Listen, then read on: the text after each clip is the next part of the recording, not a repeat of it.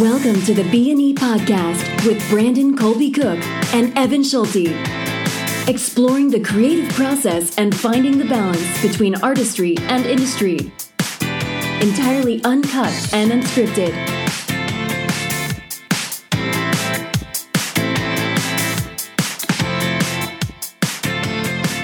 Here we go for Not So Serious Sunday. Not so serious.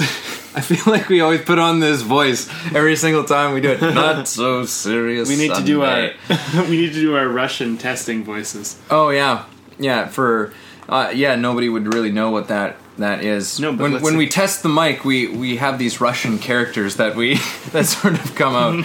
testing, testing. Testing. Does this sound good to you? Um, Sputnik. Just The Sputnik the mic. Sputnik. Just randomly throw whatever Russian words that you know. People are like, "What the hell podcast did I just turn on?" Yeah. no, you've come to the right place. This is the B and E podcast, talking about art and And and, artistry and integrity and the creative process and all of that good stuff. Yeah. And uh, we're freeballing it today. As Freeballing. freeballing. Yeah. As we always do on Not So Serious Sunday. That's right. Um, so yeah, let's see what happens. Yeah, let's we see what happens. We'll see what- it starts off with us being like, uh, and ends with us being like, yeah, you know, It's really profound. Yeah. yeah. What happened? um, yeah, I don't know. Let's see. Uh, so, I've been finding, I've been finding it's, uh, you know, being being uh, a writer in the industry has been really interesting. Every day is a new day, a new experience with it all. Yeah, you've been working. I, I've been seeing some of your posts. You've been hard at work on like this new script, and like you've got your your outline and your and your you're Yeah. pounding away at the page. Well, you know, it's funny because uh, nobody. One thing about being a writer, um, like a paid succeeding writer, is the odd thing is that no one even knows that any of this is happening unless you tell anyone about it, because no one really sees the movie or whatever, or hears about you really until things start to like actually, you know, get made. Yeah. And what what people don't realize too as a writer, I mean, you could be writing a script for, you know, you could be writing for months or years even before anything happens. And so I, I had, it kind of dawned on me that um, a lot of people didn't know what I was up to. So I posted some pictures on social media, and it was interesting the amount of people who all of a sudden started messaging me, like, what's going on? What's all this? And it's like, and they're like, I never knew. And I was like, yeah, that's, I thought about that. I was like, I, I realized so many people don't even realize I'm up to this. You know yeah, I mean? that's It, it is. You know, and maybe that's maybe that's one of the things about like you know writers are always. Uh, you know, in the grand scheme, uh, especially in the film industry, like they're they always say like they're the most underappreciated, undervalued, but the well, not necessarily undervalued. Like most, very commonly, like almost everybody will say that the writer has the most important job in terms of making a movie. Yeah. You know, like that's without that great script, none of it happens. And uh, but it's it's interesting because like they're often like some of the lowest paid people in terms of the entire production. Mm-hmm. Not that they get paid poorly. Yeah. You know, but when you come in comparison to you know whoever the lead actors are and like the director and, and stuff like that, like it's pretty, it's pretty small in comparison. Yeah, it can be and, for sure, And yeah. you know, maybe there's a large part of that that has to do with the fact that the writers are not are are kind of like recluse. You Yeah, know, like yeah. they're. They're often thinking maybe you're going to change the game, Brandon. You'll you'll start like you'll you'll Social media the whore. social media you'll just start this thing and writers will start you know doing the social media thing and become celebrities Yeah, I don't know. Maybe No, they will. because really right like ha, writers are not typically associated with celebrity unless they're somebody like uh, a J.K. Rowling or Yeah. even a Sorkin but honestly like I probably would not recognize Aaron Sorkin if I if I saw him sitting in a coffee shop Yeah, yeah, I know. People don't people don't necessarily see their their face, and they don't hear from as much. Um, and I think it's it's interesting because uh, writing's such a it's vulnerable in a way. I mean, you don't. So I, I don't know. It's it, and it's a process. So like, um, the the way I look at it is just kind of like I, I wanted to kind of share a little bit of my process, and and I you know I find every writer has a different process, but it's it's it's good for people to see, you know that that things are going on, and maybe like you're not necessarily getting recognition and things. I think this is important for artists because I think a lot of the time, if if you know when you're doing your art, you're not you're not getting that recognition. And I think if you've ever done things for recognition, I know I have when I was younger. Um, writing is not probably that appealing because you know you you you, you know you stole away in a in a cafe or in your place or something for X amount of time until finally, you know, someone says, "This script is shit."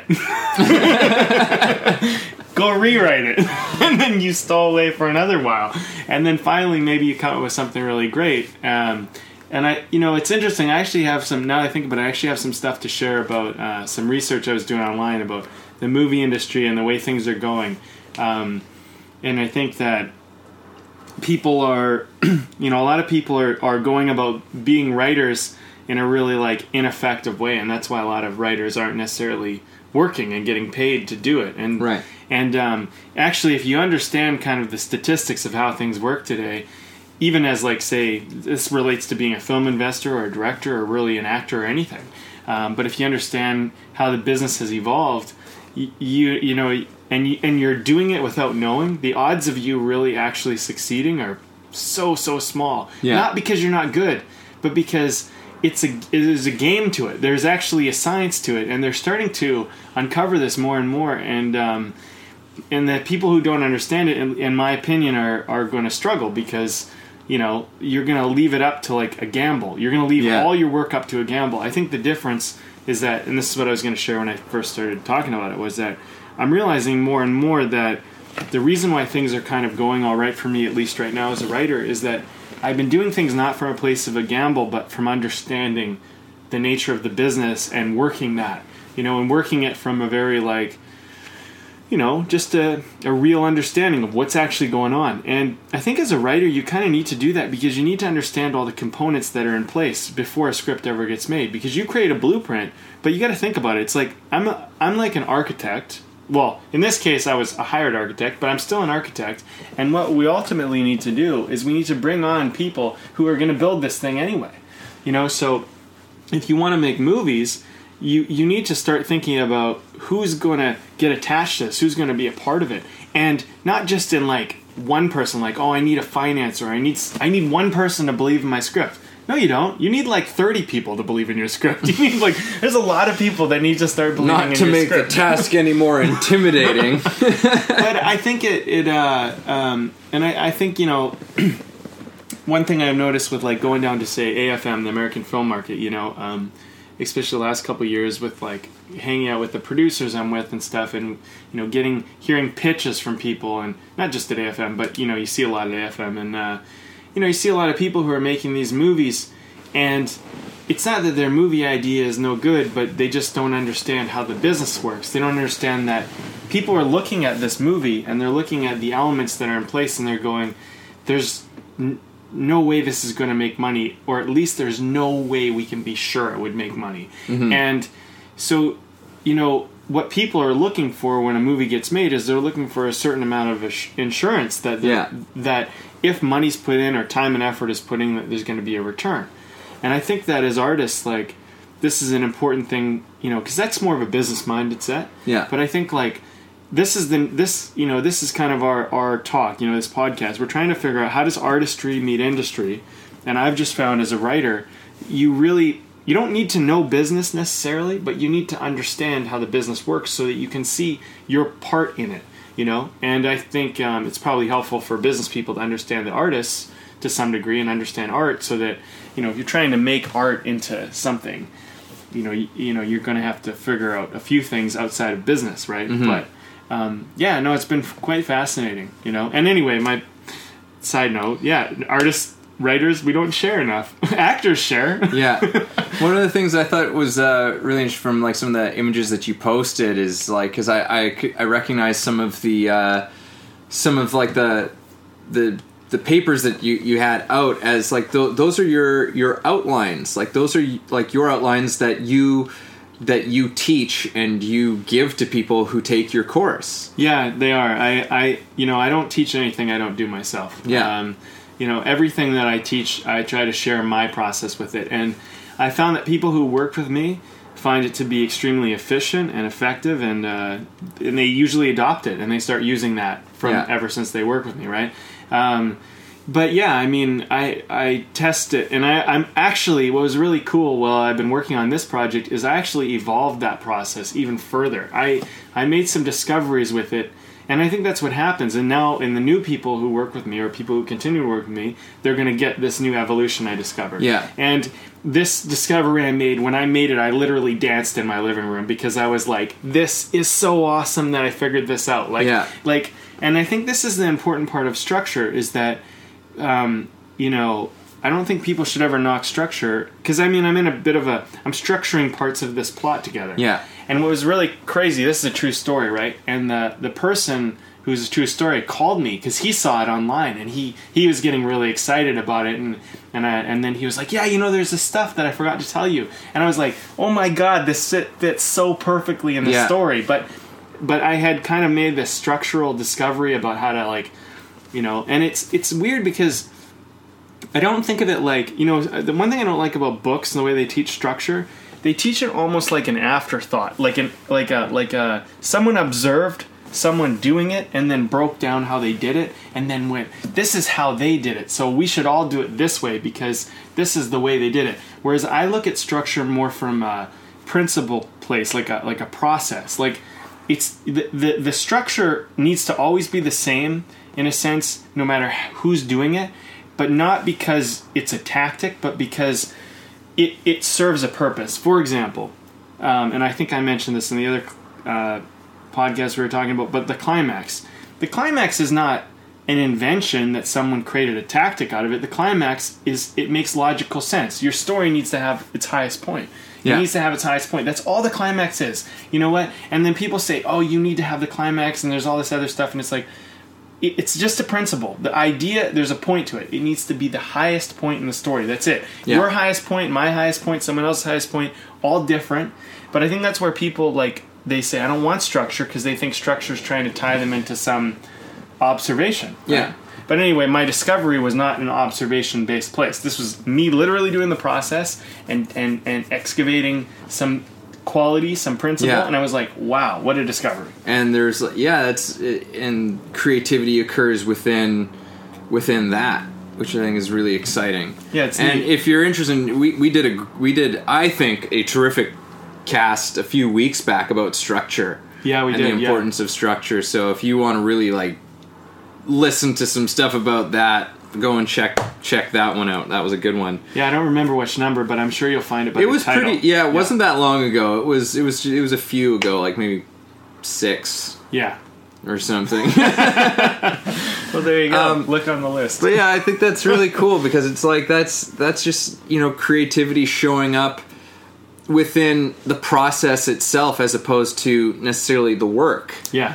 right? Or like the the body of work, I should say. Um, you know, it was actually like the process itself had its own like creative element to it, where it was just like, hey, here's a new thing to incorporate into this, and that's always yeah, that's always so exciting. Like I, you know, as as an actor and as and as a writer when you come across these things that just change the game for you in terms of how you approach something in terms of how you approach a process something that really just like clicks mm-hmm.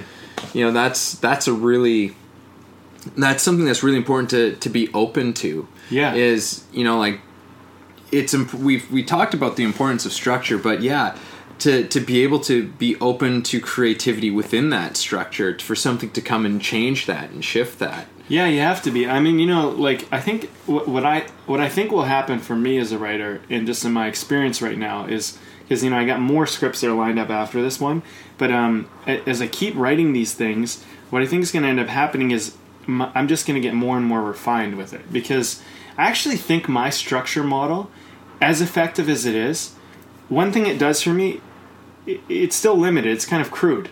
Um, but Right. but what it does is it helps me write scripts really really quickly. And one thing that the producers who I work with, every time I write a script, they know it's going to work. They Right. know it's going to work. So that takes a whole worry off the table. Like it's not like it's going to be, and it's not to say that I, I'm not bound to structure either. But there's a certain, there's certain, like I said, there's like principles. You know, like, um, like you don't. I don't know. Like if a movie takes place on Earth, there's like say the law of gravity has to exist within your movie. It's not like it's not an arguable point. It's kind of like it, it, it is kind of there. If this is on Earth, then we have to deal with gravity. Like your, Yeah. your characters can't be floating around like they're in space if they're on planet Earth, at Yeah. least, right? Unless you can justify that gravity stopped existing on Earth, and then we can break that rule. But that's the same with structure when you write a script. There's like gravity in your script, and you have to acknowledge that that's there, and you have to work with it. So that's how I kind of do my structure. And so what I'm finding is that the the the I'm just refining it. It's very crude right now. It's like, yeah, my feet are stuck to the ground. you know what I mean? Yeah. Like it, it and, and like I imagine in the next like 5, 10, 15 years, what's going to be really interesting is it'll probably be so refined that I'll see things that I never even saw before. I was having a discussion with someone the other day, and I feel this this hits on the point. But we were talking about it there, and they were like, and they pointed it out. Actually, they were like something about es- well, and I, I know I've said this, but they were like Eskimos and the way they describe snow. And uh, um, how do they, I don't know something like basically, and, and I I've heard of this I comment. believe I- that the politically correct term now is Inuit. Inuit. Okay. okay, well, Inuit. Maybe that is the, the correct term. But my, my point is, is that everything isn't just snow for them. Some things are ice, some things are sleet, some things are powder, some things are Right. different descriptions, right? And so I think as you become a, a, a storyteller, you start to refine your terms of understanding. So Yes. everything isn't just like one one word. It's not just story, but story starts to evolve. You know, these these elements of story start to evolve, and you and you refine them, and then you start to understand specifically what they are. For example, you know, if you were going to go snowboarding, you'd want powder. That's more preferable as opposed to an icy surface, right? Um, and you know, we we can understand that it's not necessarily powder and ice aren't necessarily better, but they do different things. They have a different effect in the physical world. Right. Same with the story.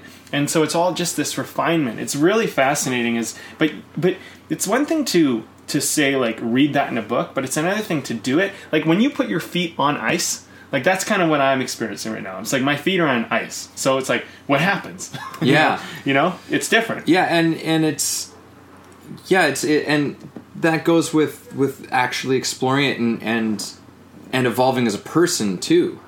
You know, and and growing in in that way. It's it's so important that you know you don't get like yeah, there there. It's great when you find something that works. You know, absolutely, but you know that's that's still just a place to continue building off of, right? It's like okay, this works, and then as you as like so now that you've got something functional now the rest is you start to play with it and engage with it and yeah you start to learn the nuances by actually using it and by actually doing it. You know like to to use your your like snowboarding reference right? Like for myself i'm not an experienced boarder at all.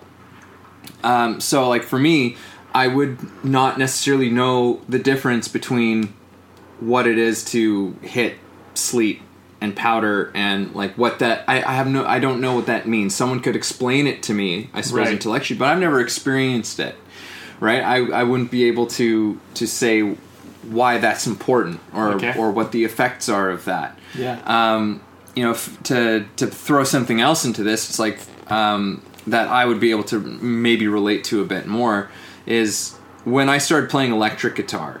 You know, like I played acoustic for you know when I started learning to play like I learned classical and then acoustic and I played just acoustic for years and years and years and years never picked up an electric guitar and then a number of years back I got into it and I couldn't have told you the difference between so much stuff in it. It's like I don't know, and uh, an amp is an amp, and uh, you know, guitar is a guitar. They kind they look different, and Right. you know whatever and now through years of having experience with playing different instruments and playing on different amps it's just like oh my god like there's just so much to it right Well, there's we just were at so the much- coffee shop, and you told me about this guy saying what he did to the sound of his guitar, and you were like, and I understood everything he said. Oh, what yeah, yeah. that? Why don't you say what that is for Oh, those yeah. guitar I- fans so- out there? So yeah, I was watching this. Um, you know, I, I my probably one of the biggest geek things that I waste time on is YouTube videos of like guitar and, and amp demos. And uh, there was this one guy who was demoing this guitar amp, and he oh, I'm gonna, how did he put this? He was it was something like it's like all right, this next model is uh, is based on a 1960s AC30 with the top boost. I've got the bias set to vintage and the response set to tight or whatever. and I was like, oh my god, I know exactly.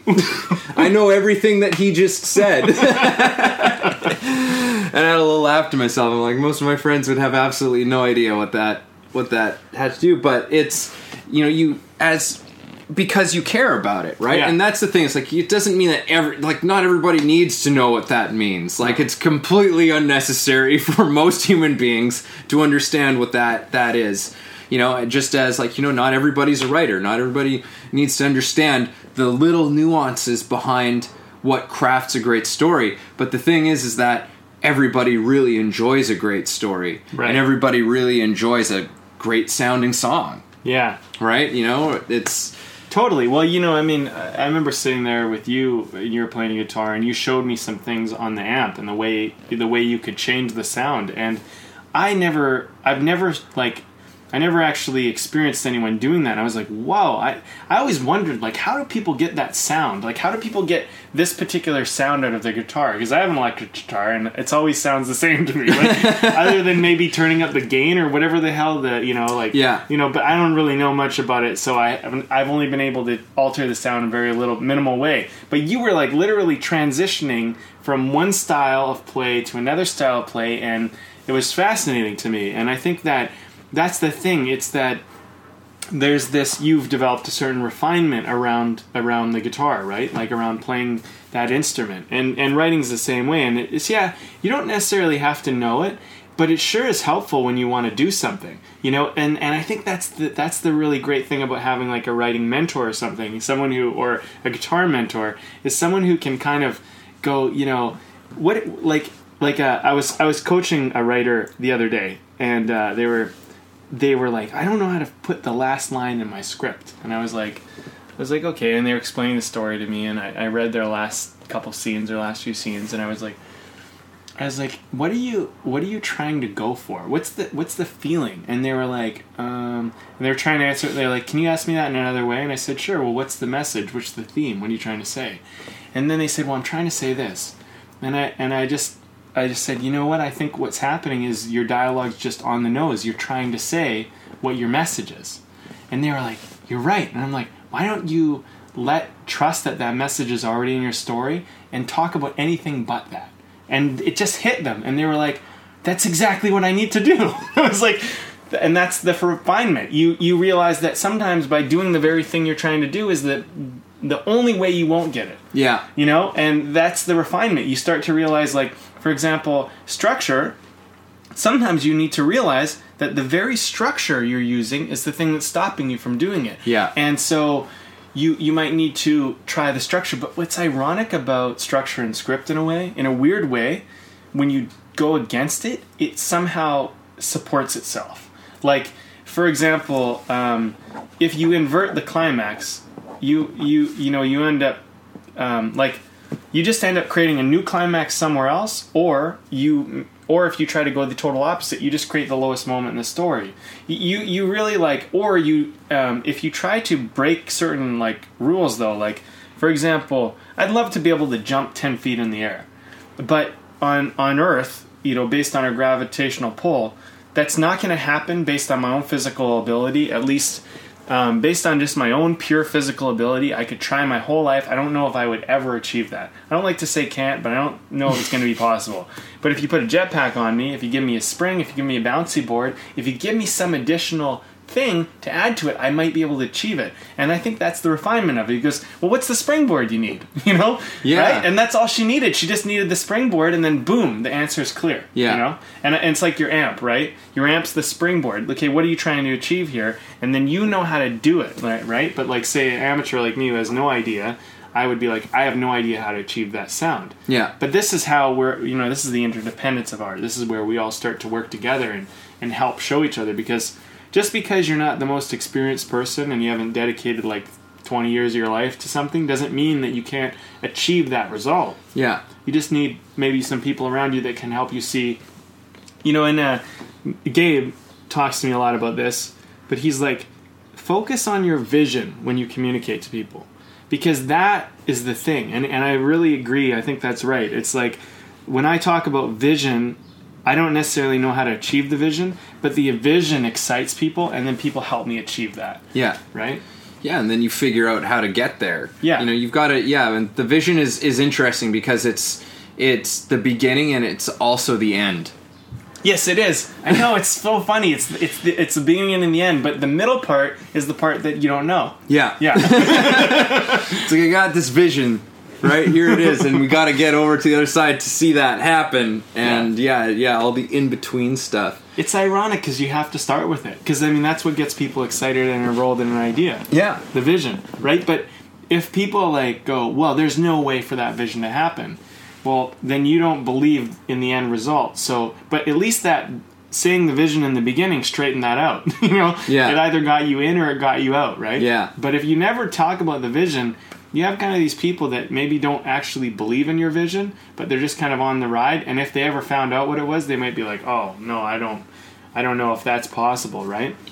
And I think that's the the part was like, is it exclusive or inclusive? Like, I want to know someone's vision because I'd like to be on the inside. I would like to be included in this whole thing, as opposed to being a, a gun for hire, where it's just like. You know, I think that's the same thing with being hired as a screenwriter. Actually, is funny. It parallels right back to my thing. Yeah. Because people are hiring me, and I want to know their vision.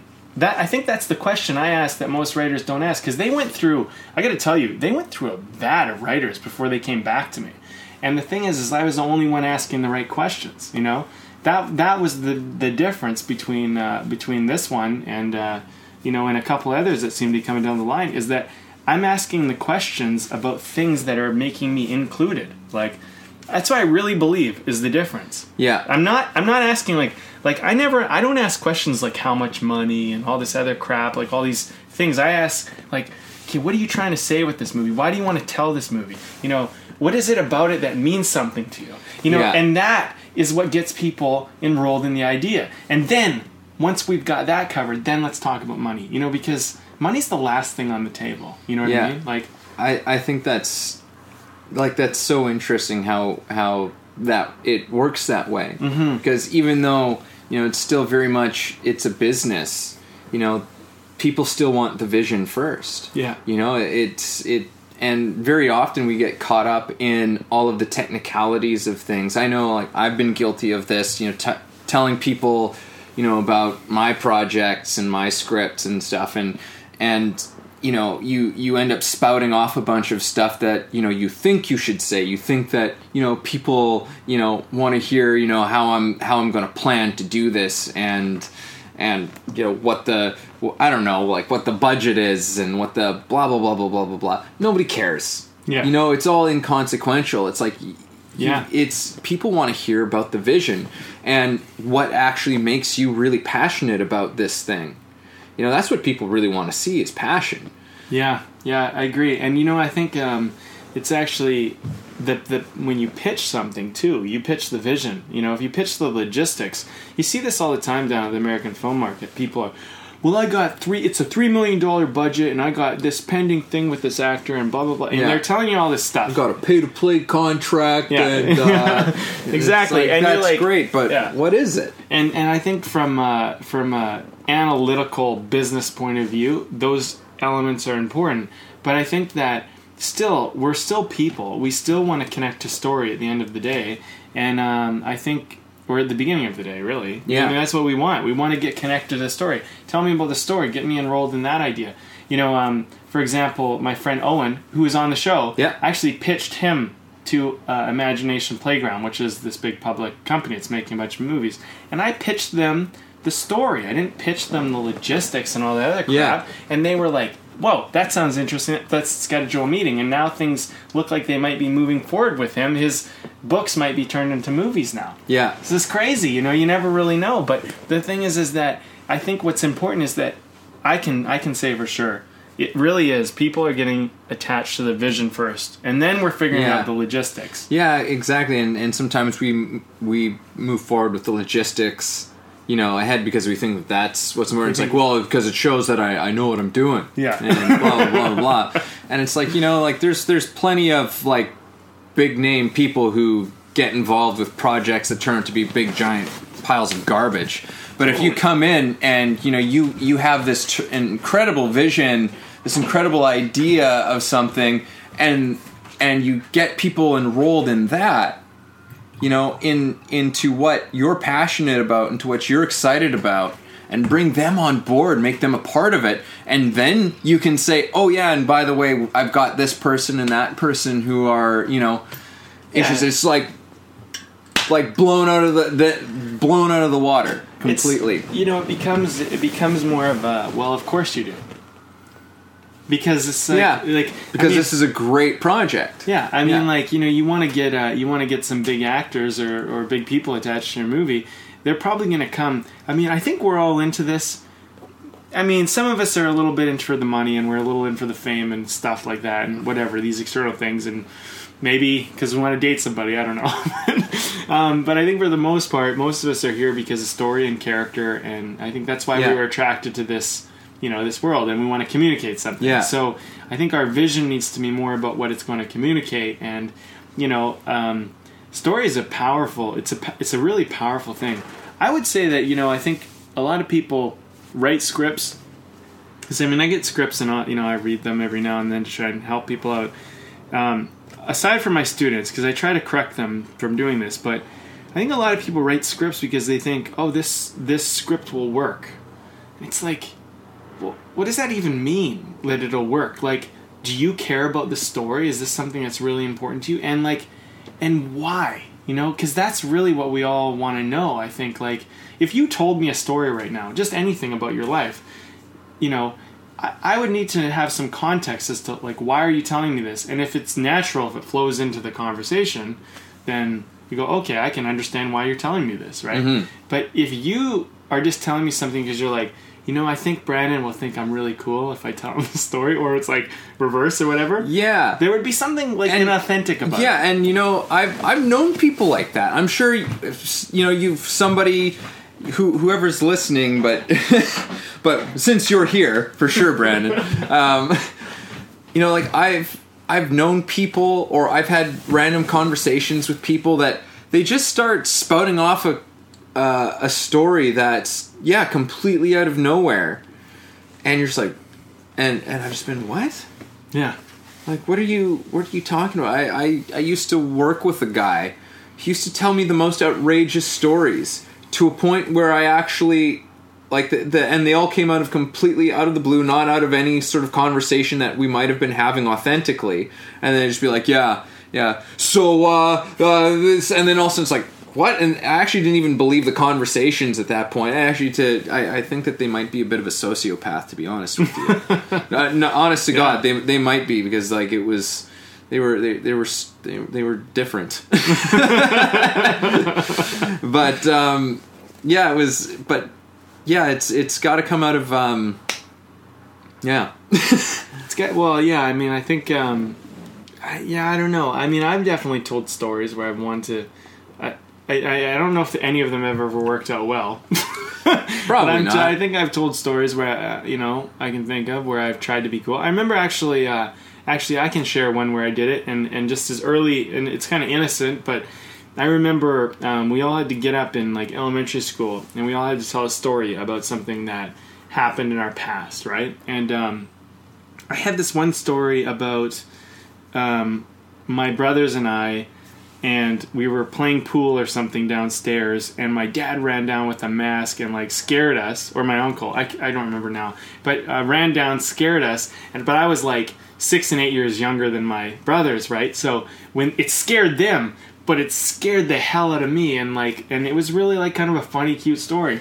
But the girl who had gone up before me had um, told a story which was a little bit different, but at the end of it, she had peed her pants, and everybody in the class like laughed at the peeing the pants. Yeah. And I, I was thinking about this the other day. I'm like, it's so silly that I did this, but I basically added to my story that I peed my pants and no one laughed because it was inauthentic. but Yeah. at the time, I just said that part of the story because I wanted people to laugh like they did with her, right? I wanted to get the same kind of, you know what I mean? Yeah. I I think it's it's funny because I think we do this in weird ways. Like, I mean, it's it's so silly. I think I think back and I go like, why? But I guess I really wanted to get the same kind of affection back from the audience that she Yeah. had gotten. you Yeah, know? I mean, it's silly and it and it isn't at the same time because I I'm listening to you tell this story and I'm just like, yeah, I mean, I've done stuff to try and like like I've I've you know fibbed, I've you know altered stories and and changed details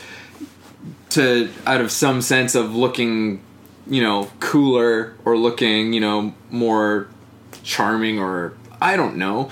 Just and and it's it's silly because the thing that got people to laugh at that girl's story was the authenticity of it. Exactly. you know and it's like that's what you need to do. It's and, and it comes back to it and, and it's weird because we distrust ourselves. We distrust the the value um, of of our experience of our lives and and whatever and it's just like oh well look they like look they got a result and we go for that guaranteed result right Yes. and then it's like nope It's not so guaranteed. not so guaranteed because yours wasn't true It wasn't true. It wasn't authentic. And the thing is, is I I observed from her story, and I deducted from my own awareness, which was not very aware, but I deducted that oh, everyone laughed because it's funny that she peed her pants.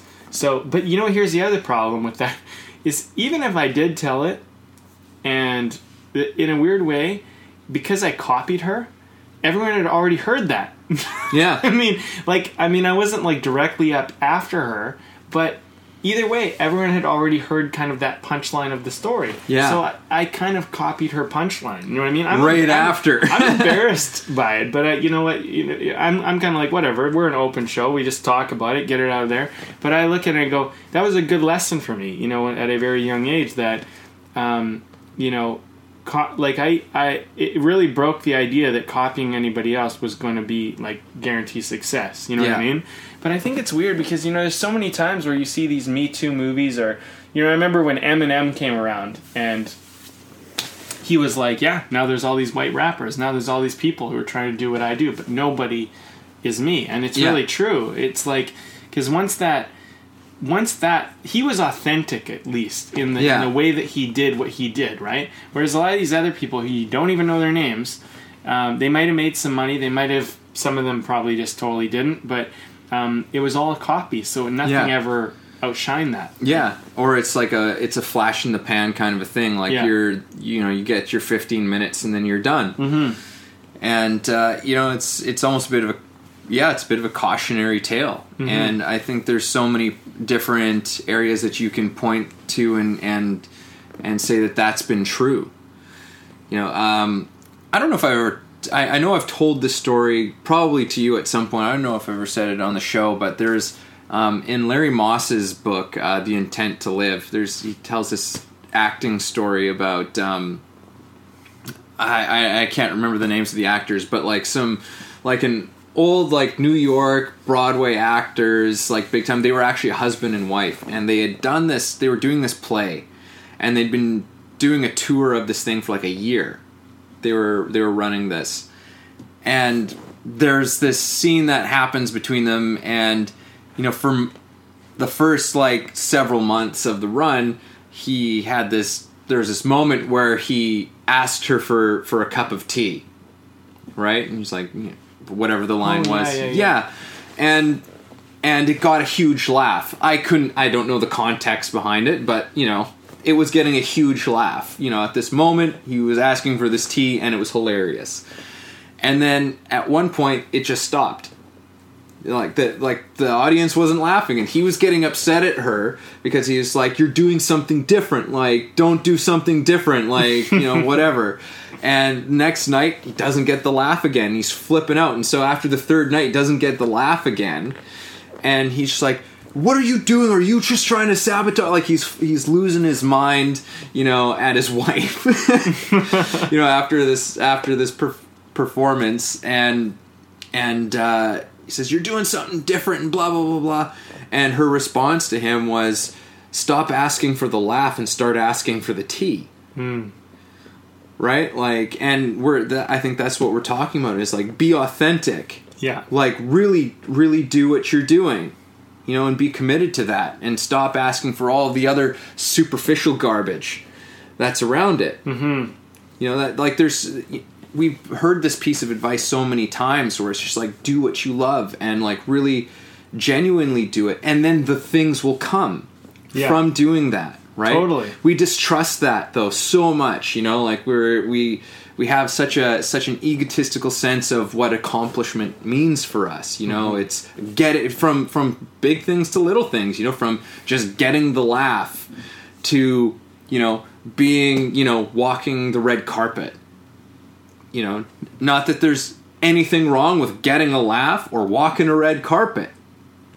But when when you're coming from a place when you're beginning from a place of that's like that's the ultimate goal i think you're setting yourself up for something for some huge disappointment Yeah, you're you're trying to control something. It's like it's kind of like that advice I gave to that writer. Uh, you know, is like don't just don't say what you're trying to say. Like like use your subtext. Use that tool. You know, and um, and they immediately they immediately were like, yes, that's right. And I think that's the thing is that like when you're when you're trying to do something, you, you know, and it's just too direct. Like people are people are smart; they catch on, right? And it, and and and we can tell uh, in authenticity a lot of the time. I think we we we you know I I don't know. I mean, I guess people lie and they and they and they can use trickery and things like that. But um, I think when things really profoundly impact us, it's usually from a place of truth. And uh, yeah, you know, it's interesting, right? Like this, this, you know, I think um, one thing is so many people out there in art are looking for shortcuts, and there's not. I mean, I, it's kind of like I have bad news and I have good news. Bad news is there are no shortcuts. Good news, though, is that most people aren't doing it authentically, so it doesn't take you as long as you think. yeah and i mean and i don't think and i also think it's like it's not as hard as you think yeah, you know it's like there's not it's actually really easy. yeah it's actually really yeah yeah it is it's like once you strip away all the garbage all of the the expectations and the outcomes that you want to happen out of all of it and trying to like and trying to control every little piece of it once you strip all of that away it comes down to vision. And you just like do like doing whatever you have at the time and trusting it and and going forward with it and it actually makes it very easy it's all the other stuff that we manufacture around it like all of these other concepts that we have around it that make it difficult Yeah, I mean, like, you know, I, I, I feel like I think we learn a lot of things about how to copy. And unfortunately, they get us immediate results but cause long term damage. Um, and you know, for those who don't who don't kind of copy, or they learn not to copy, or they, they see the effects of copy, they um, they end up getting long term gains, but sometimes it's short term pains because you don't get the immediate kind of thing. And um, but ultimately, you get the greater reward as you actually have a real impact. You do something that's really unique, and um, that's my problem with a lot of these books. You know, like a lot of screenwriting books and stuff. And I, I, I really love like reading screenwriting books and reading storybooks and reading all that, but I feel like sometimes people are teaching how to better copy. And Yeah. and I just think that's such a misleading educational model. It's like, you know, eh, and the problem is, is like, I think there's some really like, and I have my books that I recommend to people. Like, read Yeah. these books and then maybe start venturing out because this will give you a good foundation. But I think a lot of, uh, you know, a lot of like Me Too um, books are telling you basically how to just be a better copier, and Yeah. and that just is never it's you know, and I, I and guaranteed results Yeah. or guaranteed, yeah, guarantee you're to get results. Period. yeah, So you might as well get results you can actually understand and learn from, not results that are controlled. That Yeah. you don't, you don't even really know how you got. You know what I mean? Like, Yeah. like I mean, controlled by someone else because you never really like figured it out for yourself. yeah. I mean, one of the um, and and it's so important that you do start to figure some of these things out for yourself. Like it's, uh, I think it is important to say that, like you know, there's nothing wrong with with these these types of of books, these types of things that that teach you that sort of that technical aspect of things. Um, but you know, it's like know know its place, know its place in what you're doing. You know, uh, hopefully you're getting into whatever creative thing you're doing because you love it and you have a vision of some kind, like you and and a love for it. That's where that's always got to be the first thing. Mm-hmm. That's always got to be the the number one thing that's driving what you're doing and then the rest is you know it's it's the tools you know it's that springboard right but it's not the it's not the actual thing that creates i think that's where the big mistake is you know the guitar amp is not the actual thing that creates the music i create the music it provides me with some you know with some things that i can play with Yeah. right? That's all that your you know your screenwriting tools are. Um, you know, one of you know my favorite screenwriting books was uh, Jeff Kitchen's How to Write a Great Movie, and I think that he, uh, he even says in his book, you know, at a couple of, of points. Maybe I'm wrong, but I feel like he. It's been a while since I've read it, but you know, he had a uh, has a kind of honesty about it. Where he's saying like, listen, I am just teaching you like like basic structure that I have seen like and and throughout the book he has uh, like five movies that he uses throughout it to illustrate how these tools are all in all of these movies, right? But basically saying it's like the, these are only these are only structure things. Like this will not this will not make you a great movie. But like these things will at least assist you in helping it. But you still have to have an original story. Yeah. And these can help that. Right. Yeah, no, that's. Uh, I mean, and that's. Uh, I got to read that book. I think I actually have that on my shelf. It's one of the few books I have not read yet. Um, I always like to keep a few extras, you know, just so Yeah. I always have something to pick up. Um, but it's funny because I I kind of put my screenwriting reading to the side, and I've been reading it about some other topics. But um, one thing I've been uh, I- so I was doing some research. There's a company, and they've been around for a few years now at least. They're called Slated. Um, their whole model is about helping people to get financing for their movies, and it's all about the independent financing and connecting investors with um, people who are packaging their films. Right. And right now they've published three blogs currently. They're probably going to publish a bunch more, but um, I read all of them, and um, they're basically trying to turn film financing into uh, a measurable thing. And so they started to break down basically the numbers, and they looked at like um, they have a rating system for scripts essentially. I think any script that's over basically 70% on their rating system tends to make money. And it was one of the highest factors actually that that helps movies make money. It's actually the highest if you compare it to every other statistic Wow. they have, like substantially, like four or five times higher than everything else. And they could actually based on their measurement and they said it's crude right now. It's in the early stages, Yeah. so it's not a guarantee. But um, they could basically measure how things like how many times something will make money. Like if it'll make money, what's the breaking point, and then how many times it will make money based on these other factors. And it comes down to packaging, for example, like what actors are involved, what names are involved, what director, what you know, what writers, blah blah blah.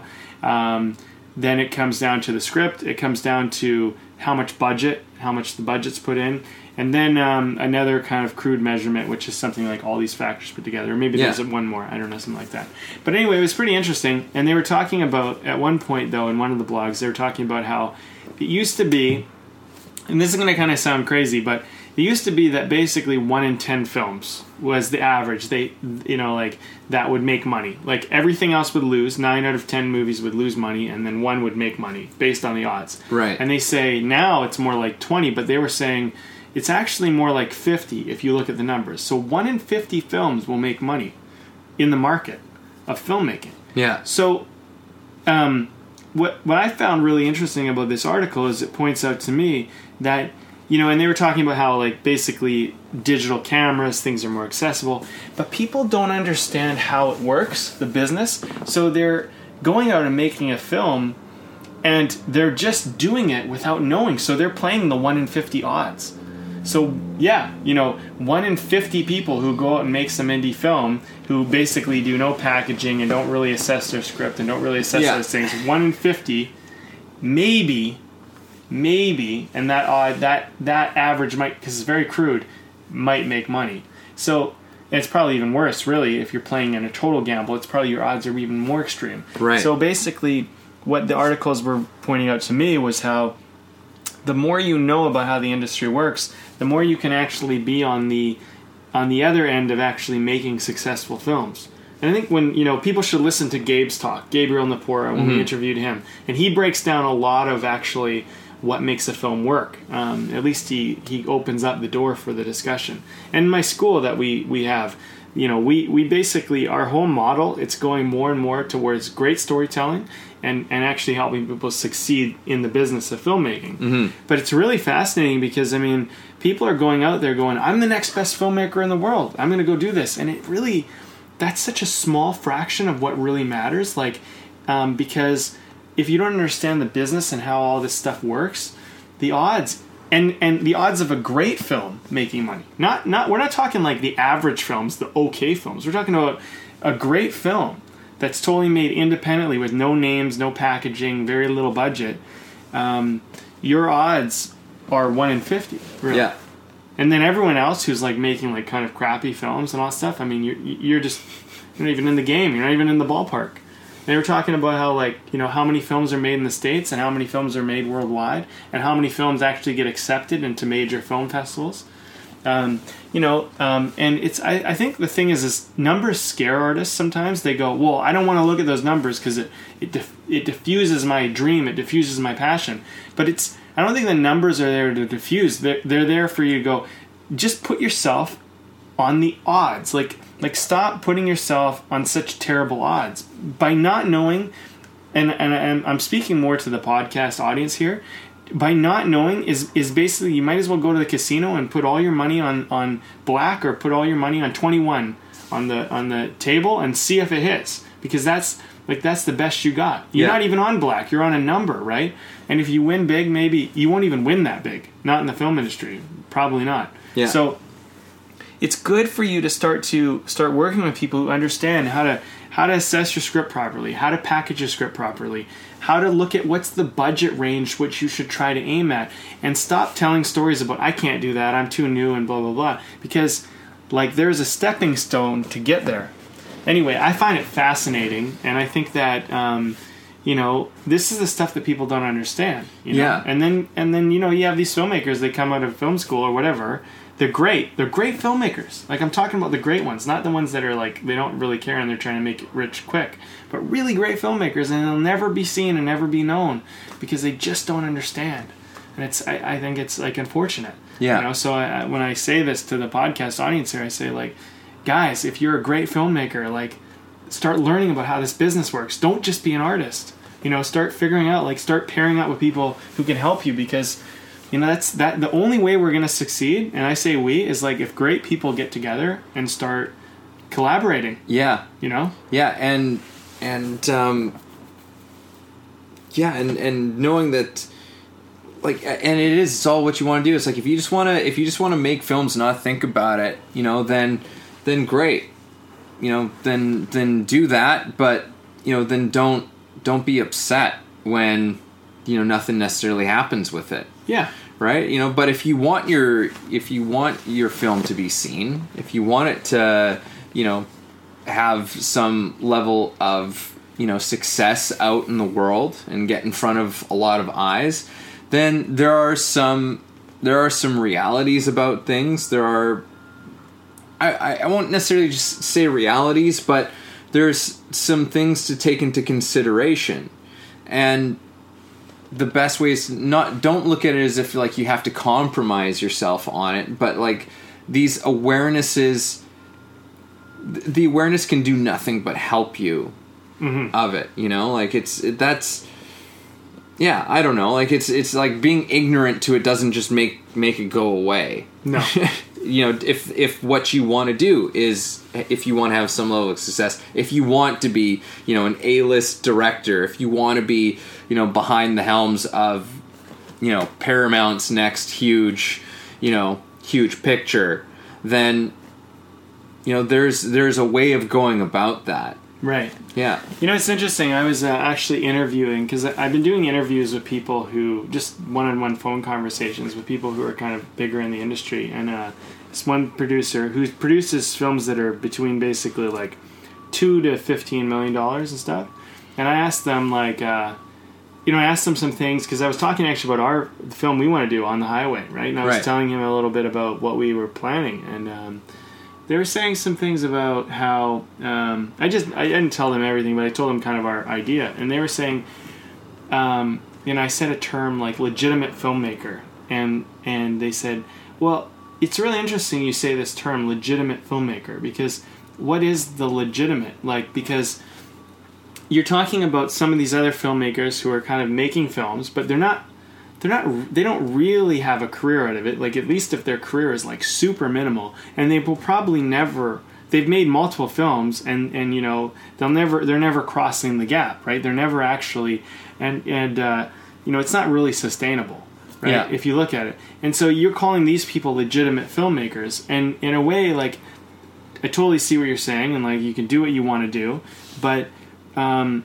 consider consider the factors that actually are going to move your career up into another level. Mm-hmm. And even this person is like, I'm trying to move my career into the next stratosphere of what's possible, right? But but I think what the problem is is that sometimes I think as artists we think too small, and this is the thing that I, I, I kind of keep seeing. And I don't think that it's a problem to make a small movie, just to know that you're not like. I look at the movie that we're making as something. It's a really important film. I want to make it. Um, I want to do it the smart way. I don't want to do it like a money loser, but I want to make sure that we make it and we're, we're mindful about, you know, nobody loses, everybody wins in the process. But I also see it as a stepping stone. I don't want to have to basically cut corners for the rest of my life making movies. I'd like to, you know, I'd like to move on to bigger budgets and, and, and work with bigger people and do this, right? Yeah.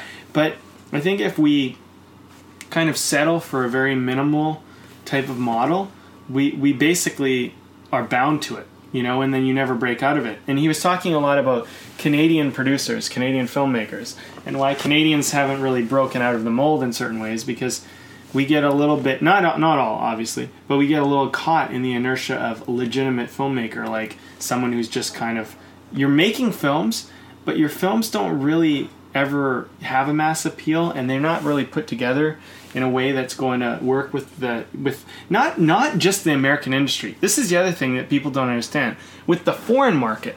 Like these movies that like will only literally work in Canada, you know, or they'll only work maybe even in America and Canada. And the thing is is that there's a whole other world out there. And a lot of people, one of the big issues that you know from these interviews I've been finding is that a lot of people are making films for just America and Canada. And that's like America doesn't even make up half the market anymore. In fact, they say that the foreign market is more than half the market now. So, you know, the, the, the people say, "Well, I don't want to make an action film or whatever," but you got to understand that the whole world out there might not necessarily understand your drama or your comedy, and so you have to deal with, in some ways, the, the world in the way that it exists.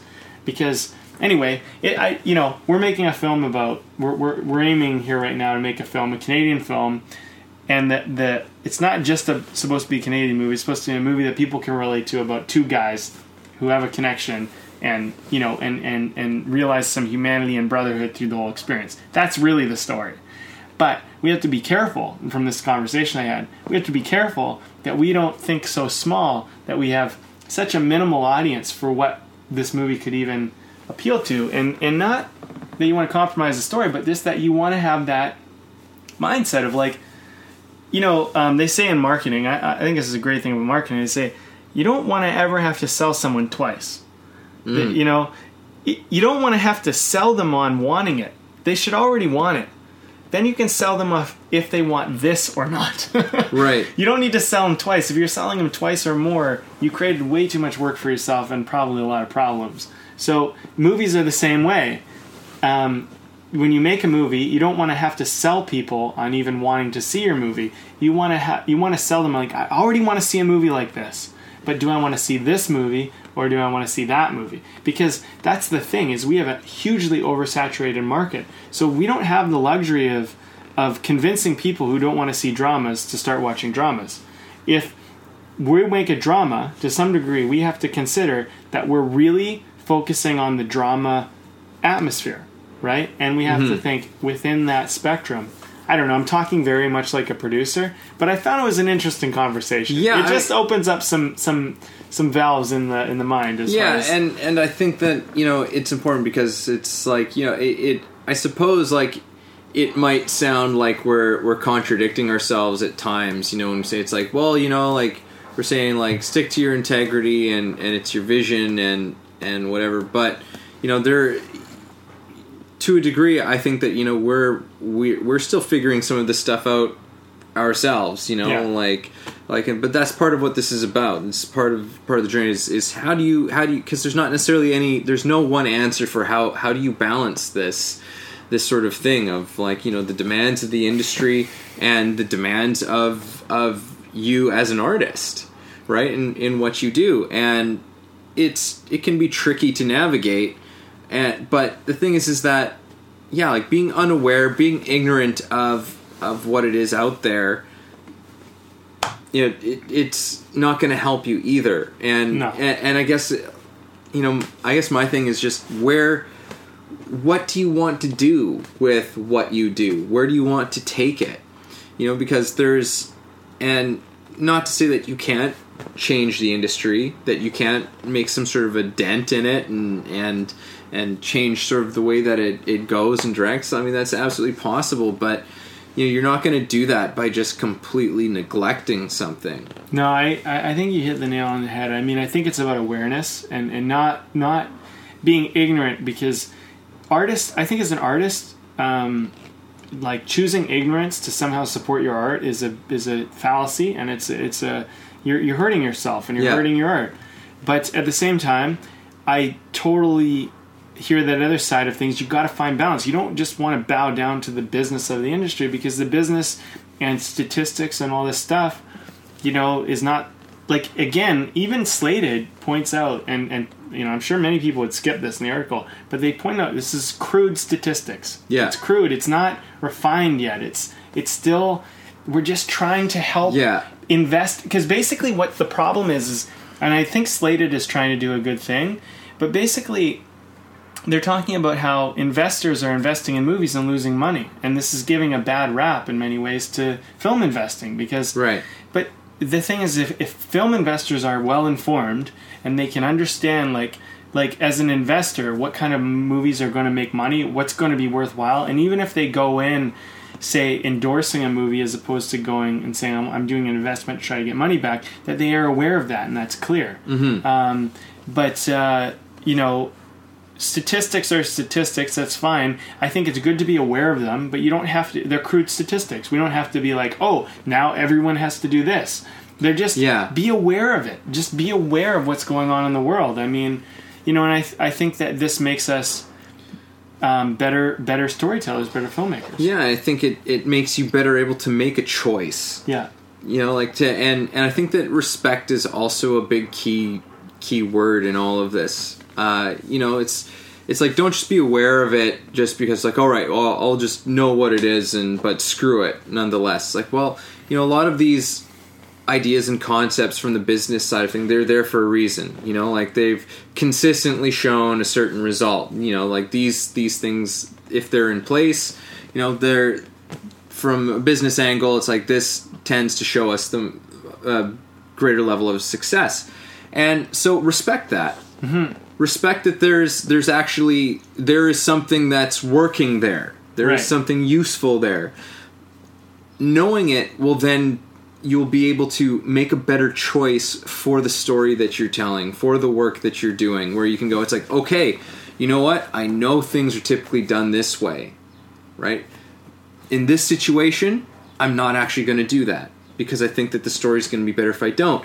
And that's how you start to create these shifts and these changes in the market is by actually it's not by being ignorant to it, it's by being aware of it and then making an actual decision, a choice as a creative person and as somebody who wants to have a career and be in the business of it and say it's like okay yeah but I have a decision in this now, mm-hmm. right? But and but then also being knowing why you're making that decision, yeah. Because a lot of times, like we've we've talked about this so often, where you know you come up against you know these things so that you know how you can bend and you can break them. You know, sometimes you follow them because that's the thing that works because you know what it's been tried tested and true and in this story it works it mm-hmm. still works and it makes it work the best still. You haven't found a better way to, of doing it. Yeah. right? But then maybe this next thing, this next part in the story happens, or the next part of this, oh, you know, occurs, and you go, it's like, okay, it typically goes like this, but I think it will be better if it goes like this instead. Mm-hmm. But you can't actually make that decision until you're aware of the directions that you can go, of what your actual options are. Right. Yeah. Yeah, yeah. Awareness is, uh, yeah. It's awareness is so key. You know, actually, I, I was I want to, um, you know, as we were talking about awareness, I was thinking we could do a little a little test if you were game, just to just to play with this idea. All right, I'm okay. game. I'm and, game for your game. You'll like the beginning of it. So when you think the of beginning of it, yeah. I won't like the end of it. No, no, you'll like it. Um, you'll like it either way. I was just I was just fooling with you. Um, so no, you're nervous. So when you think of the movie Good Will Hunting, mm-hmm. what do you think? What do you when, when, you think of that movie? What kind of movie is it? Just like and, and try to answer as honestly as possible. Like when what hits Just you. generally what I think of. Yeah. Good Will Hunting. What kind of movie is it? It's heartwarming. It's um, has heart. Um, gold. I for some reason I think gold. Maybe that's because the cover is got lots of gold on the poster for it. Um, yeah, I think of something that has heart and and and soul to it and and it feels and it's a it's something that's lived in, it's breathing. What's it about? What's it about? It is about There's no wrong answer by the way. It's to to me it's uh, in its most basic form, it's about a kid who doesn't know how amazing he is, who begins to discover the beauty of what he is. Right. Yeah. And then you might say it's like kind of a love story a little bit and, and whatever, right? Yeah. Um, no, someone's. We got some. Jeez. Got some smashing going on. got some. You can't stop them. Somebody just got bottled in the head. Not true like nothing you do. It's like summer. You got to keep some windows open. But I know it's so warm in here. I already t- I took my socks off because I was just like, holy crap. I know. I'm just sweating. Um, someone's listening this winter and they're like, "Damn you, it's so cold," or whatever. But just any- try and translate your mind into this hot place we're in right now. um, so anyway, so yes. yeah, it's you know you're you're talking about a guy who's trying to find himself, all that stuff, right? And um, I'd say most people probably say that. But you know what? There's this really interesting part about Good Will Hunting, which is about he uh, is basically going to be hired by I think it's the NSA or whatever. Like, and he tells them like, "Hey, I don't want to basically help you guys code something so you can drop a bomb and basically increase oil prices and put my buddy who's in Southie like out of a job so yeah. you can hire people in some third world country and pay them 15 cents an hour which a lot of people don't really think of the movie when they think of that. Right. But the movie actually has some really profound awarenesses about world events outside of some dude who lives in Boston who is trying to find himself and and is loving this girl. Yeah. That's the thing is that that movie is it's profoundly powerful because it's it, it hits at the very core of humanity and the very like simple m- small worlds we live in but it opens itself up to the big world and it mm. says hey i have a message beyond this. Yeah. You know? And um, that's the thing is I, I, think awareness is important because I, I was just rewatching that monologue you know this morning. Yeah that's, a, that's a terrific monologue. It's a terrific monologue. And i was thinking yeah like that's the thing a lot of people don't think about with uh, with Good Will Hunting. They don't realize that you know Matt Damon and Ben Affleck were very aware of the world. They weren't just making a movie about a guy and his friendships and his love. They had even more to say to it. There was more to it.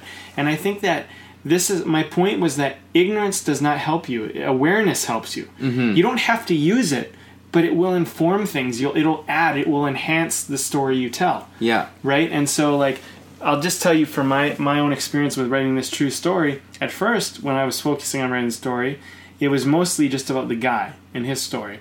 And then I started thinking about what about his mom, and then what about his friends, and then what about the city? You know, what about what was going on with the government? What was going on? And I started expanding outward, and I started thinking about.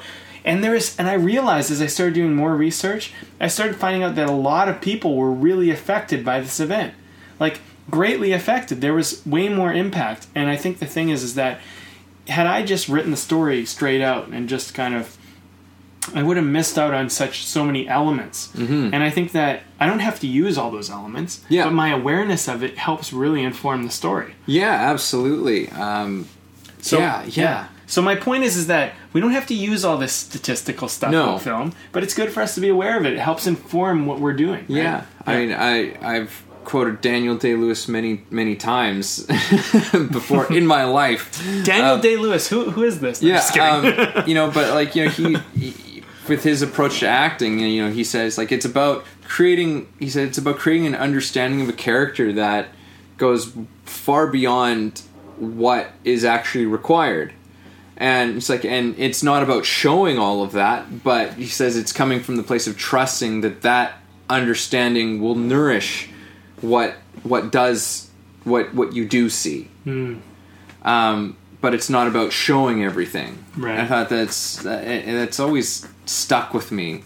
It's always stuck with. It's a great. It was a great GQ interview article with Daniel Day Lewis from years ago.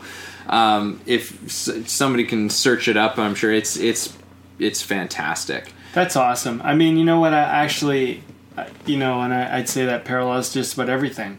Is you you really do ultimately you learn all of this stuff and you trust that it's there, and then you, and as a writer, you use subtext. You know, Mhm. you let the subtext, and the thing is, is that this information informs what you're talking about, and I think that writers go astray when they do too much research and they try to put all their research in their script. Yeah. It's like most of the it becomes stuff you preachy learn, sometimes, Yeah, know, or- 95, 98% of what you learn, you'll never use it. But but not learning it, you'll have nothing in the in the well to call from. Mm-hmm. So, you know, and I think that um, I think that we, you know, it's an it's I don't know where this comes from, but I think it's an intelligent thing for humans to go, everything, I want to utilize everything I learn. I want to utilize everything I gain, and I don't want to learn anything additional because I might as well get the most out of what I have to do. And I remember my dad used to tell me, like, I used to say to him when I was younger, I just want to make films, I just want to act. And he'd be like, well, he's like, and he wouldn't say it this way necessarily, but he'd be like, you know, why don't you study, why don't you try some other things? Like, study some of this other stuff. Just open your mind. And I would say it's the best advice he ever gave me because, um, or at least some of the best advice, because it got me to learn about sociology. I learned about psychology. I learned about philosophy. Yeah, I'm not going to use that in my writing necessarily. I'm not going to talk about philosophical terms, although I might in some case. Yeah. But it's informed me so much learning about all these other things. And I think that I actually think that what gives me the cutting edge over most writers is that I don't just learn about writing. I don't just learn about one thing. I learn about many, many different things. And I would say that the professional writers that I've met, they're usually very, very intelligent, very like um, aware people. They know a lot about a lot of things, and I think that that knowledge about many different things fills your well as a writer. And I would imagine that it's the same as a actor, and I would not be surprised as a musician. Yeah, I read this article from uh, of, of a director. Can't place the name right now, but you know, long time like working director, real like veteran, and uh, of like of independent film. And you know, his first piece of advice was he's like, go and do something else. Like go and live some life. He's like, you know, I. He's like, I was like worked in a prison. I did this. I did that. And it's like, and that all you know makes its way into how I make films somehow. You know, it's like, but go and live some life, get some experience in doing in, in living, you know, I I've said this before, but you know, Larry Silverberg said I remember him telling uh, an actor one time uh, coming into a scene. He's like, okay, like what, like what was sort of like your, you know, when you when you stepped when you stepped on stage, you know, in this moment, like what what had happened to you, like what what was fueling you when you walked in here, and you know they were telling us like, oh, you know, I just like it was an imaginary thing that they'd cooked up to sort of you know give them an emotional sort of palette to to come in from, and and it was something that's like, oh, I just found out that I'm like getting flown down to like LA to audition for this new project and blah. And I should say this, by the way, because this was at the end of the scene when this questioning began, and uh, and there was something about it that was not working. Right. You know, it was not getting there. And he was immediately, he's like, okay, all right. He's like, you need to find a different preparation for like creating this joyous feeling because he said acting doesn't fuel your acting.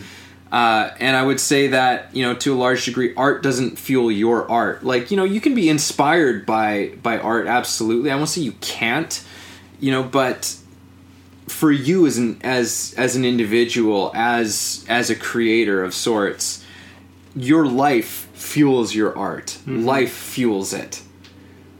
Right. So it's like when you I don't know how this. I'm I'm just trying to think. So yeah, like it, it goes to like this advice that your your dad was saying. You go and do something else. Yeah. Go and do something else because if you never come out of your bubble of it's just like you know, uh, you know, I'm an actor or I'm a painter or I'm a musician. You know, it's like and and that's and you just that's like what you stay closed in. Like you don't you don't expand your mind to to the world. I mean, we create art because it's supposed to be a reflection of life. You know, it's Yeah. supposed to it's supposed to tell us something about life and and this existence that we have. And if you're not experiencing it for yourself, you know, and really taking it in, then I don't know where where you're coming from. Yeah, I agree with that. I think you know, I think um, life experiences is is ultimately the best thing you can have. I think, and I think that uh, you know, I was thinking about this actually. It's funny you brought this up, but the other day about if you really want to be a great artist, don't try and live a comfortable life. I and it's not about a painful life or whatever. It's just about you got to go and live. You got to go experience stuff. You got to go talk to people. You got to go do things. You got to go put your heart on the line. You got to go try some stuff. And um, Yeah, come up to some of your boundaries. yeah, I mean, you know, when I find my limitations as a writer, is usually because I haven't lived that yet. And when I look at other writers who can do things that I'm not able to yet, I I usually find out that they live some life that I haven't lived, and I'm like, wow, like I just think how fortunate they are because I, you know, I want to be a great writer, but I'm like, yeah, but they have the life to call from. I don't have that yet. Like when I watch political shows, for example, at least at this point, I'm like, how the hell do they write this stuff? But I'm like, they have observed it, they've learned it, they've investigated it. You know what I mean? Yeah. Whereas for me, when I'm watching, say, House of Cards, I mean, I, I think I know a little bit about politics, but I'm like, I'm learning some stuff because I'm like, you know, we're watching. Absolutely. Uh, what's that other one? Uh, I have like um, a whole bunch of copies of it. Uh, anyway, West Wing? West Wing. That's it. Yeah. You know, West Wing to me is like a learning experience because you know I, I don't Aaron Sorkin. Aaron Sorkin, Yeah. right? But you know he's well informed in that area. But anyway, I mean, But the like, thing is, is you're you're well informed in other areas that Sure. Aaron Sorkin isn't. We we like to believe. No, but no, but you are. You are like that. That's that's the other thing. I mean, if there's Yeah. something that you truly want to be able to do, it's like because yeah, I'm I'm floored when I when I see because there is like when you watch something like House of Cards or The West Wing, you know, like that's you know I don't know a ton about like the inner workings of of politics, but I feel like I have learned something through it. Do I feel the like a, a huge urge and desire to learn about that world so I can write something like that? No, I don't. right. You know, that's that. I I, I just don't have that pull. That doesn't mean that I don't love and really appreciate what somebody like that does. Mm-hmm. You know, I have a tremendous appreciation for somebody who who knows about those types of things. Right. You know, who can dive or you know the stuff that's been you know the movies that have been made about Wall Street, which is another thing. You know, you you get a glimpse at this stuff, and I'm like, and I'm like, thank you. I have no desire to actually go out and f- learn all of the detailed inner workings of that, but you've given me a glimpse into that, and I'm richer for it now. Yeah, I guess that's the beauty of it all because you know you you share an experience like that's why actually you know I, I'm glad you brought that up actually I, that's why I'm kind of excited about sharing this true story and helping be a part of writing it, which is that most people don't know what he went through to survive on the edge of this mountain for like three days and almost three nights, you know. And I, I walked around the other day and I hadn't eaten for like four five or six hours and I was really hungry and I was like, oh man, I'm so hungry. And then I was thinking, like, yeah, but he survived for, you know, three days with no food and like maybe technically longer. And I'm like, wow, like, and it really kind of just put things in perspective, you know. And then I thought about, like, man, I'm really tired tonight. I was like, really tired. And I'm like, he didn't sleep for three days because he would have froze to death. Like, and you start putting this stuff into perspective, and you go, wow, like, you know, and, and I don't know what it's like. I mean, I've stayed, I've actually stayed up for three days, but I didn't stay up for, and it was hard.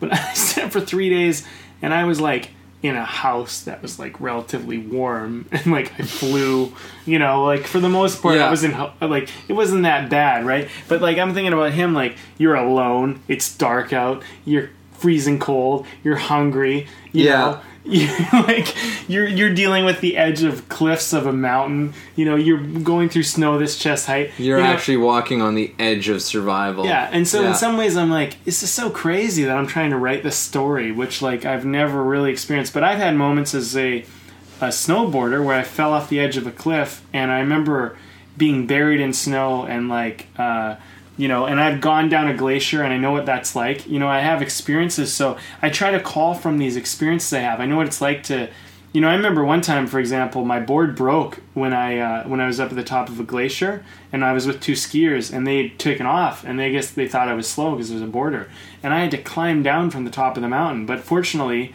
um, and I usually had to cross a creek. There was a tree that fell over, and I had to cross a creek. Like it was kind of crazy. So I have some experience of what he he he went through. Nothing to that level. Yeah. But those experiences are absolute gold right now. Yeah. They're like, if I didn't have those, I. I don't even know if I could even really try on, even to a Yeah. degree, what he's going through. So, my snowboarding, which seems totally unrelated to my writing, is absolutely totally relating. You know, um, another time where my binding broke and uh, we went from my brother and I went from out of bounds into bounds and my binding broke as we came over the edge and my board like I lost control and went right over the other edge and I went like 12 or 18 feet down. It wasn't that far, but it was super powdery and I was upside down and I was stuck and I was like you know, sphere kind of comes over because you're like, oh my god, like I'm gonna fucking like die here in a tree well Yeah. because I'm stuck, and I'm screaming, I'm yelling to people who are only 18 feet skiing by, hey, help, help, help. No one could hear me. Eventually, I was like, I'm gonna have to get out of this alone, and it, you know, it took me maybe like 20 minutes, and I had to climb back up with my board, and I'm like, like imagine trying to do that and realizing that it was impossible. And that there was no easy way back up that you only Yeah. way down was to keep going down that hill. Like that's basically what you had to do. So these little experiences i had which were not nearly that extreme they inform this like gold you know and it's life that's life right? Like life gives you these opportunities. You don't even when that happened did i have any idea that hey one day brandon you'll be writing a story about a snowboarder who nearly died on the side of a mountain Yeah. you know? Like no but i was off doing what i thought was important to me at that time got some life experience and now all of a sudden that's one of the most important experiences of my life because it serves exactly what i'm trying to do here. Yeah. Mm-hmm. You never know what these things are going to lead to from your life, you know, and how these might color the next, you know, the next chapter in your life. Like there's just there's nothing nothing's ever wasted. no that's the thing every life experience we have like especially i mean especially i mean i can say this for writers if you, or an actor or an artist period Yeah. but if you are in an art if you're in the arts every life experience you have just like it's all gold good or bad up or down it's all like it's all just waiting like you never know but it might become your next thing and if you never had it you would really miss out Yeah. You know? It's all it's all grist for the mill. yeah so well why don't we mention this beer Um, yeah, please. I'm I'm going to take a wild stab at this cuz you got the beer today. This is some kind of a pilsner. this. Uh, wow, I gotta pull up the picture here.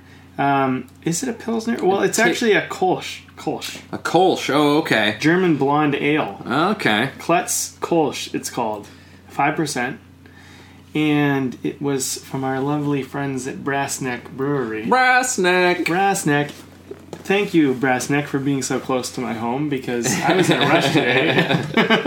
and I had to pick up a beer. And yeah, I. I I've always got something fresh Yeah, yeah. on tap and something tasty. yeah, we've gotten through we've gotten through a lot of their beers now, but um, but this is pretty good actually. I'm, I'm enjoying It this is. one. It goes down pretty easy. It's it's got a richness to it. Yeah. But it's um. Yeah, it's got a richness. It's got a bit of a of a almost a honey honeyish kind of a linger Yeah. to it. Um, but it's still pretty. It's still pretty crisp. It's still pretty. Yeah, I like it. It's um, you know, I'm, I, when I when I tasted it, I was like, you know, this is kind of good, refreshing, kind of summery beer. Um, it, it's light and uh, it has a little bit of that ale quality to it, but it's Yeah. not. I don't know. It just seemed seemed like it was such a hot day. I'm like, this Yeah. will be a nice, refreshing drink for us. Yeah, it's a very rich yellow. Yeah, but it's going down easy. And, Yeah. yeah, I'm enjoying it. Me too. Me too. Um, okay, so well, I mean, why don't we wrap this baby up? Yeah, Yeah, what do you got to say about today, Evan? yeah. Like we. uh I turn it. See how quick I am. I turn it on you first. Yeah, no, we covered I've some. been doing that a lot. we actually. covered some territory. We're, what, like, what did, what did we start with? You, we, yeah, with your, your We started so with, your writing, uh, and it's a casual Yeah. Sunday. so we'll see what happens. Um, no, I mean we, you know, with uh, working a script and, and discovering new ways of in your process. Yeah, that was a that was a big thing. right You within know, the process. Within the process, like Yeah. discover, like creativity within the process itself, constantly evolving yourself as you know, like how you are in your process with. Because you know what you do, you you I think you rely on these things. Like at some point, like you know, you reach you reach a level where you know you never stop learning but you do reach a point where I feel it's like, okay, you know what? I've learned a lot. you know, I've learned a lot of these techniques, I learned a lot of these tools. Now it's time for me to just begin doing it. And then you start to find these things that work for you and and how you can tweak things and and refigure things and make it better and and stuff that I feel that gets more to the heart of of what you do and how you work. Um, so yeah, just you know, be be open. Don't ever think that you've you've learned everything that you can know about how you work.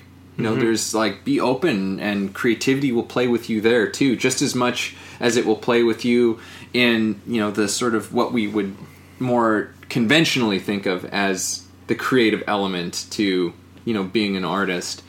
Uh, as well, I don't know, man. Then what, what? What do we move on to there? I'm like retracing our steps because this is always this is always like one of the toughest parts for me, of- Especially on of a not so serious show. Sunday. especially on a not so serious Sunday. Well, here's we one just- thing that stood out for me. Was Please. we talked a lot about um, authenticity, and we talked about you know trusting that the story, like trusting like what's what's in you authentically, and um, that really stands out for me. Is that you know we. Because we, we're really balancing that line on this podcast. So you know, listen to statistics, be aware, be open, you know, to what's going on in the world. But at the same time, it's crude. Those, the, especially with art, I don't know if they're ever going to get it super refined. But um, understand it, be aware of it, you know, help, allow it to help you make your choices. But at the end of the day, rely back on your vision and your authenticity. Yes. But don't just be ignorant and say, I don't care about statistics. I'm just going to be vision and I'm just going to be authentic and that'll be enough. Because I really think that. You know that's that's what we're really trying to do on this podcast. We're trying to find that line, artistry and industry you know and and and it's not the same for everybody it's a grayscale it's not black and white and there's no like like 100% perfect pinpoint Yeah. thing it's about finding that sweet spot you know that sweet area and the thing is, is that that's that's going to change. Yes. From that's going to change from from project to project, from from one work to the next. You know, and and it comes down to awareness, which is a, I think another big thing that we talked about today uh, within what you're saying. Aw- being ignorant to you know some of the you know the industry standards is is not going to is not going to serve you. You know, by knowing it, you're you're able to make a choice. You're able to make a decision on how you're going to move and to find that that sweet spot, right? Yeah. And I also think um, we, we said the word ignorance, but also not denial either. Because sometimes you can be aware of something and then just deny it. Because I think a lot of people are quite aware of a lot of industry things and Yeah. they just deny them. And I think that that, you know, that, that works against you just as much. I mean, denial is not going to help you. Um, but also at the same time, when I say that, I think what I really want to leave people with too is don't start just bowing down to statistics and bowing down to averages and bowing down to, you know, um, like who was it that said the problem with common sense is that it's so common? I, I don't, no no no I don't think that that's what it's. I, my dad used to always tell me he's like, um, "There's nothing common about sense." Was Yeah. what he used to say, but Yeah, I don't know. I don't know. uh, either way, there's probably a counter counter. either argument. way, I think you gotta, you know, you think you gotta understand how things work, and then and then do your best within it. You know, like and and I think when I come back to the writing thing, I said some things about principles. You know, things are kind of exist. Like for example, gravity exists, and you learn how to deal with that. You function in the world, and gravity still exists. I think the film industry is the same way. There's certain things that just exist, um, like what gets people to go out and see a movie. You know. Um, they have to recognize value in it. That's period. It's not like you know, you could say, well, they need names to recognize value, they need a script. No, they just need to recognize value. It doesn't necessarily mean that you have to have any of these things, but they have to recognize value. And for them to talk highly to their friends about it, they have to have experienced value Yeah. in which they would share. These are not things that we any of us can be. But the way the industry describes how you need to meet these things, I don't know if that's necessarily correct. yeah, Right? You might have found something within yourself, some authenticity that's true, but don't just do it from a place of ignorance or denial, do it from a place of awareness. yes, Yeah. You Perfect. like that. I You- like you that. double tap. That's a good sign. yeah. I hit my eye. It's like that's it, man. You nailed it. All right, I'm going to get a shawarma, Evan.